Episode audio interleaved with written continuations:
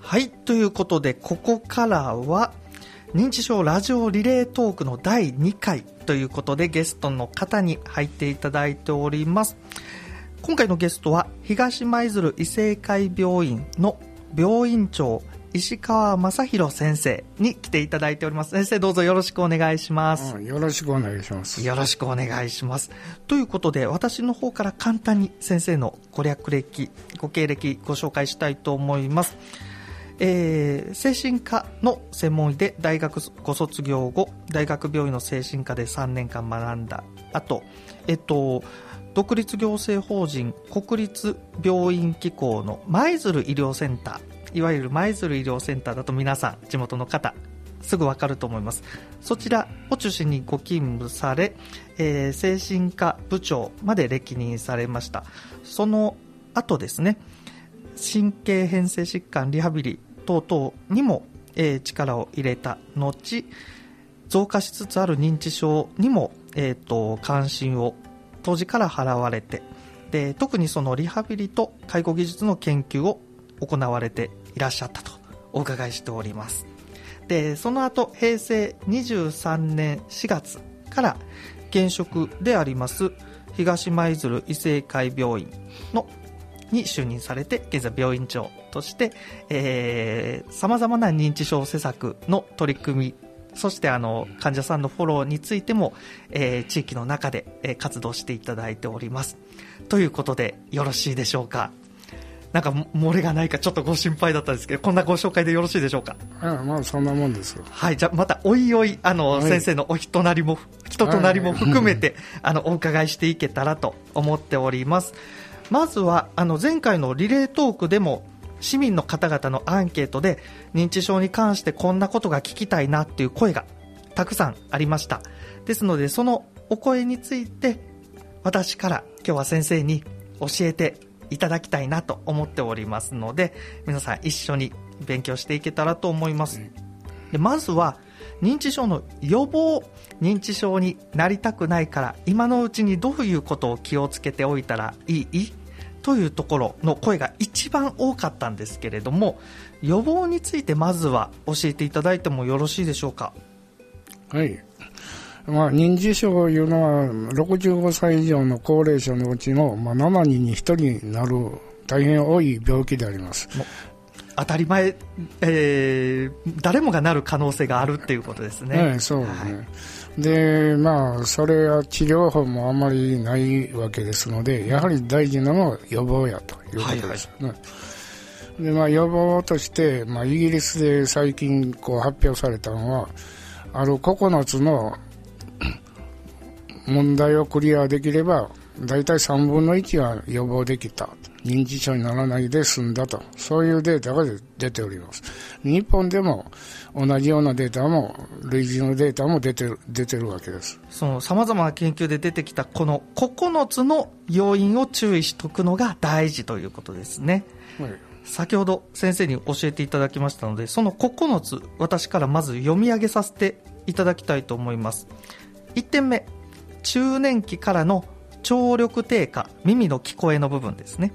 でにてんめ、中等教育の未修了、教育、ここはちょっと後で解説いただきたいと思います。でさんてんめ、タバコ。よんてんめ、うつ病。ごてんめ、運動不足。ろくてんめ、社会的孤立。ななてんめ、高血圧。はってんめ、肥満。最後ここのつめが糖尿病。このここのつが認知症進行や発症の危険因子とされているところということでよかったでしょうか。はい、その、その通り。はい、でこのにばんめにお伝えしました、これイギリスの研究だからだと思うんですけど、うん、教育の未修了というところがなかなか伝わらないだと、これどういう要因ですかね。うん、まあとりあえず頭を使っておけということですわ。あの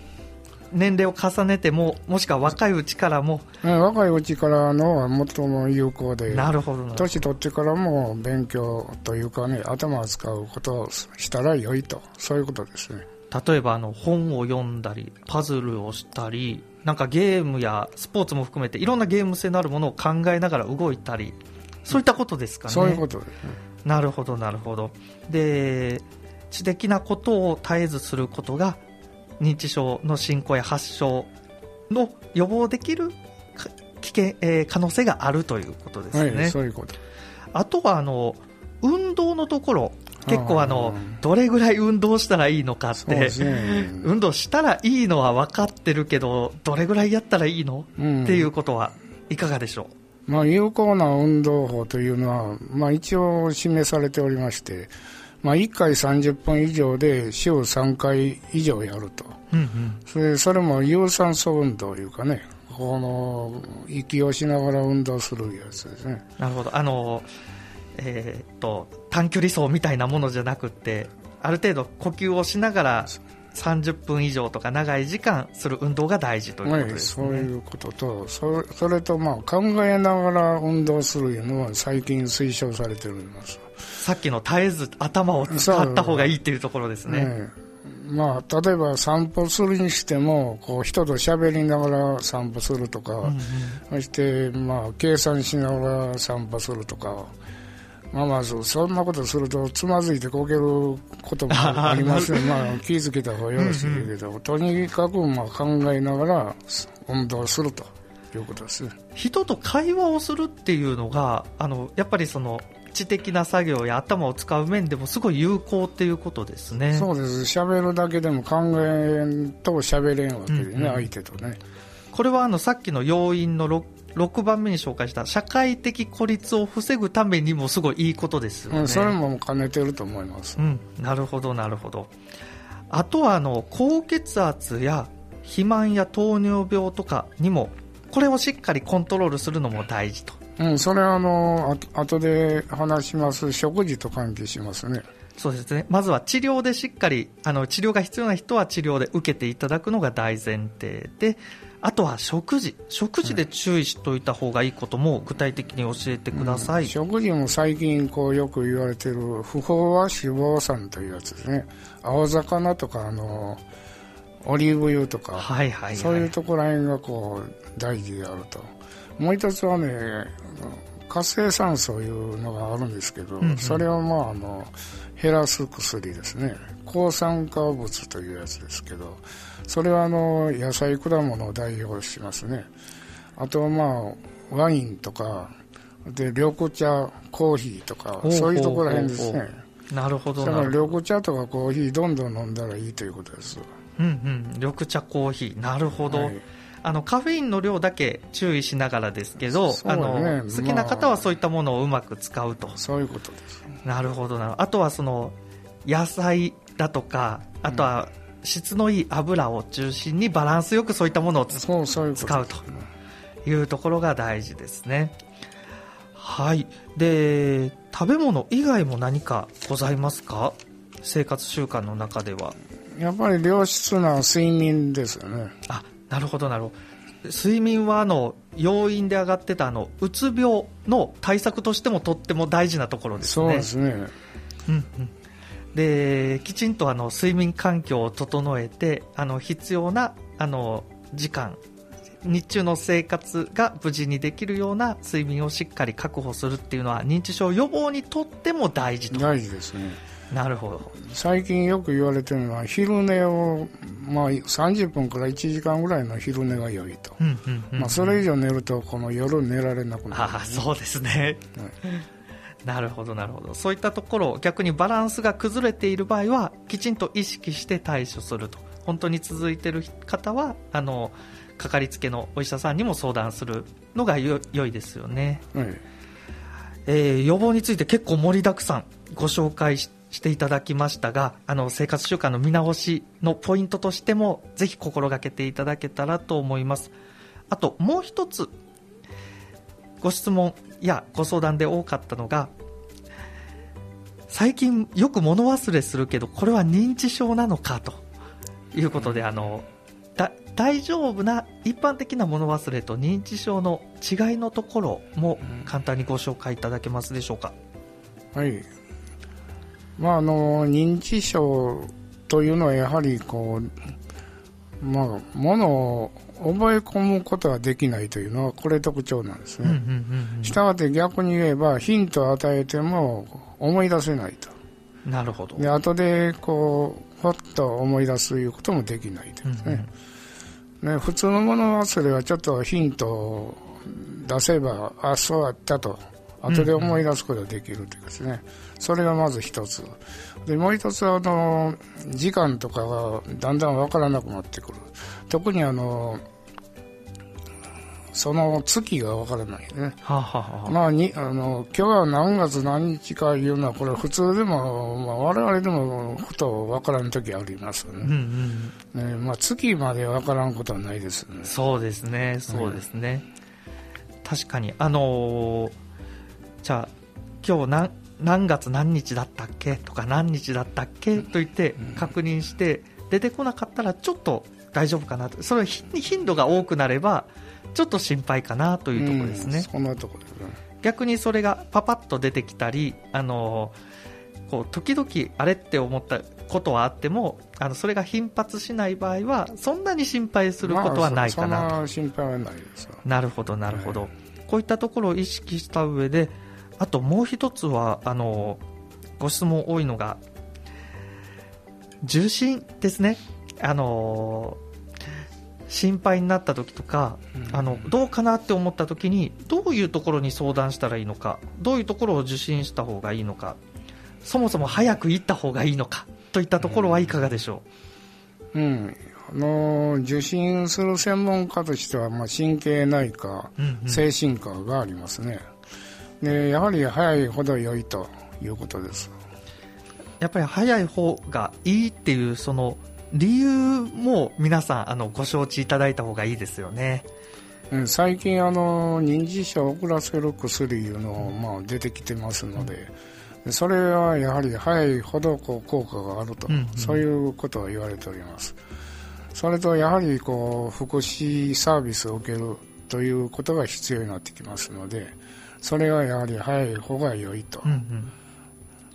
あの環境をあの生活環境やあのいろんなサービスを入れて状況を理解してもらったり整えるだけでも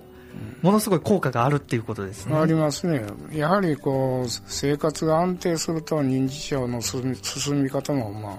あ、遅くなると、うんうん、そういうことになる。あの私も薬剤師ですし薬の指導も入ることできちんとできますし、そうです。そう同じように介護関連や福祉の方々の生活指導や介護方法も指導してもらえるのは結構大きなメリットですよね。はいはい、で今なかなか受診できないという方の、えー、対処も含めていろんな取り組みを東舞鶴医誠会病院さんでも病院の中や地域と一緒に動いていらっしゃるっていうのをお伺いしてるんですけれども、代表的なところをせっかくなんでご紹介いただけますかね。うん、あのうちとしてあの初期初期集中支援チームというのをねやってみますけど、これはあのまだ医療機関を受診できていない認知症関係の人をチームを組んで訪問に、訪問に行ってそしてまあ受診を進めたり福祉サービスを受けてもらうようにしたり、そういう試みですね。うん、なかなかあのこうどこに行ったらいいのか、そもそも本人さんが受診する気が全くないとか、いろんなケースがある場合に適切な支援をしていただけるということですね。なるほど。あのこれも各地域の地域包括支援センターさんにご相談いただいたら必要な方にはあの対処していただけるということでよかったでしょうか。はい、それで結構です。なるほどなるほど。そういったものがあるっていうことを地域の方々が知ってるだけでも随分安心感につながりますよね。はい、はい、あのごか関連するご本人さんご家族さんだけじゃなくてご近所の方とかあの知人友人も含めたら必要な方が皆さんの周りにもいらっしゃるじゃないかなと思いますので、ぜひ情報としてご理解いただけたらと思います。他はございますか？あ、そうだ、うん、私この番組でも認知症カフェの取り組みを毎月ご紹介しておりますが、東舞鶴医生会病院さんの中でもされてますよね。はい、やってます。で、認知症カフェど具体的にどんなことをしてるかご紹介いただけますか？まあ、特に受診している以内別として、まあ、あの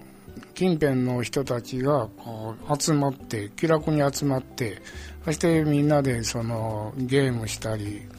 まあ、コーヒーを立てたり料理をしたり散歩したり、まあ、わけあいあいと楽しんで、まあ、脳の活性化ですね。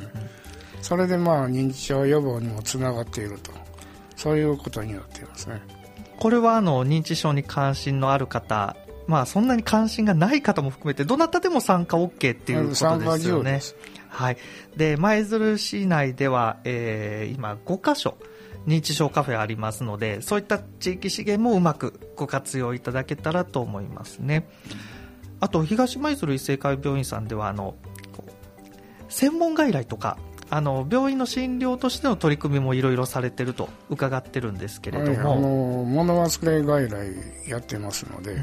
そして物忘れ外来としましては、まあまあ、画像診断とかで診断をつけて、そしてまあ薬などでの治療をやると、そしてリハビリテーションとかこう薬剤指導ですね、うんうん、それとか栄養指導、それらをこう多くのスタッフが関わって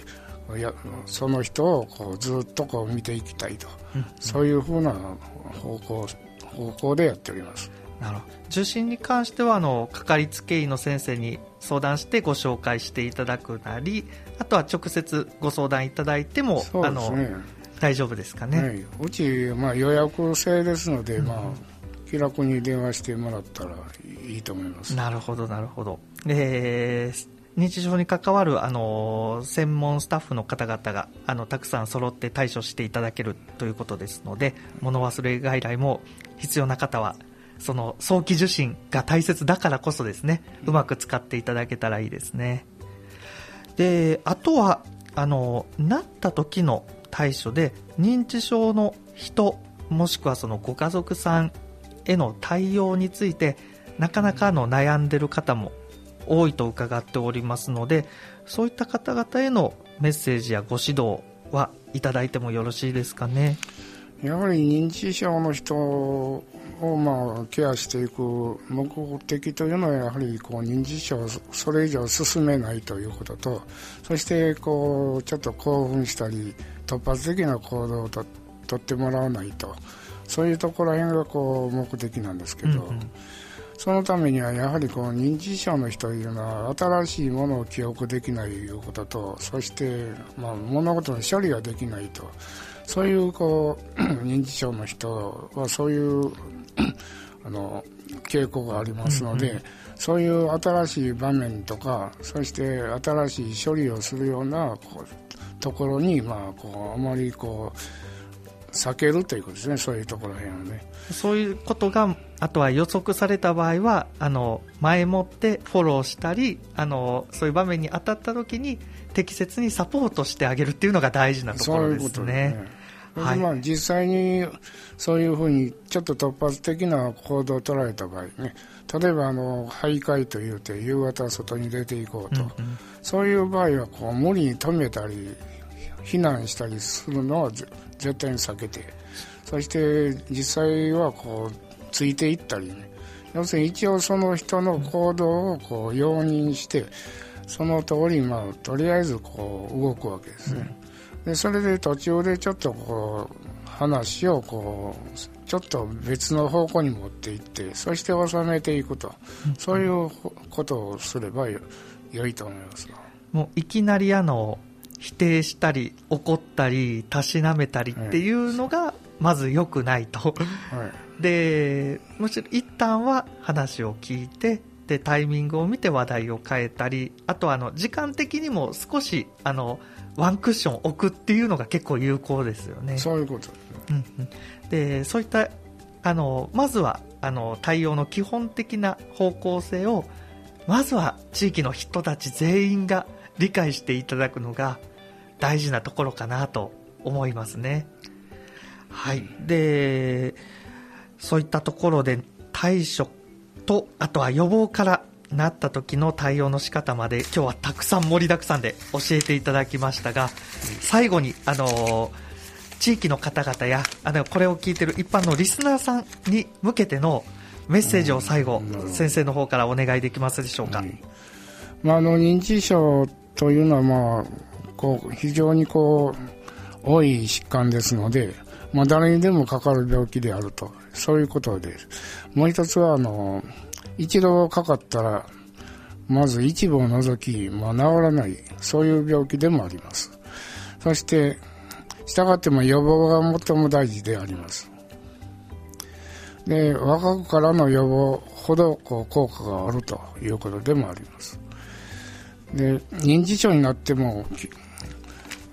これぐらい多い病気ですので、恥ずかしがらずに